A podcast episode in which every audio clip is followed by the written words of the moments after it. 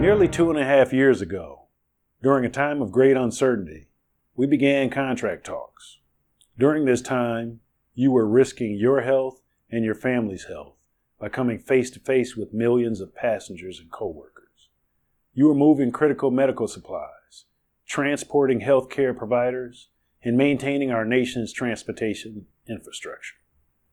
The company made promises to our passengers and the government, and it was you, the members, who fulfilled those promises. While we were going above and beyond, the company threatened us with pay cuts, furloughs, and removing the benefits of the union leadership. The warn notices that were meant to scare our members instead unified the membership and strengthened our hand as we began negotiations. We were tasked with a goal of obtaining improvements and gaining an industry leading contract in terms of pay and job protections without concessions. We reminded the company that the prosperity of Southwest Airlines has historically relied upon TWU 555 members. We felt the regrowth of Southwest Airlines would also necessitate a dependency upon our members' hard work and determination. It was against that backdrop that your negotiating committee first met with the company on April 28, 2021. We represent over 140 years of combined experience in loading planes, boarding passengers, hauling bags, and provisioning aircraft, along with involvement in the countless other details required to run an airport. Alongside our fellow members, we have shown up in both good times and difficult times to make this airline the envy of the industry.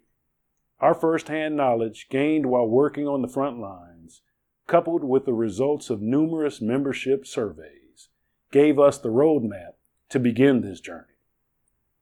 Through these surveys, emails, and suggestions submitted to the website, you told us your top priorities. You wanted industry leading wages, caps on insurance premiums, improvements in retirement, job protections, and better staffing. Using these points as a foundation, we poured through our contract, the contracts of other Southwest Airlines unions, and our competitors' agreements. Our research, along with expert advice from our legal counsel and economists, provided solid data that strengthened our bargaining positions. I am excited and honored as your president and chief negotiator to announce that we have reached a tentative agreement on a new contract with the company. After a special meeting, your local executive board has voted to send the tentative agreement to you, our members, for a ratification vote. There are many improvements in this contract. We push for sweeping gains in wages, benefits, leaves, and work rules. What you will be receiving for review is the result of nearly two and a half years of hard fought negotiations. We're making every effort to give you all the information you need to make an informed decision. The Redline Agreement, along with an overview of 31 articles, will be available on our website, twu555.org. Members of the negotiating committee, accompanied by members of the board, will be visiting multiple cities to review the contract and answer questions.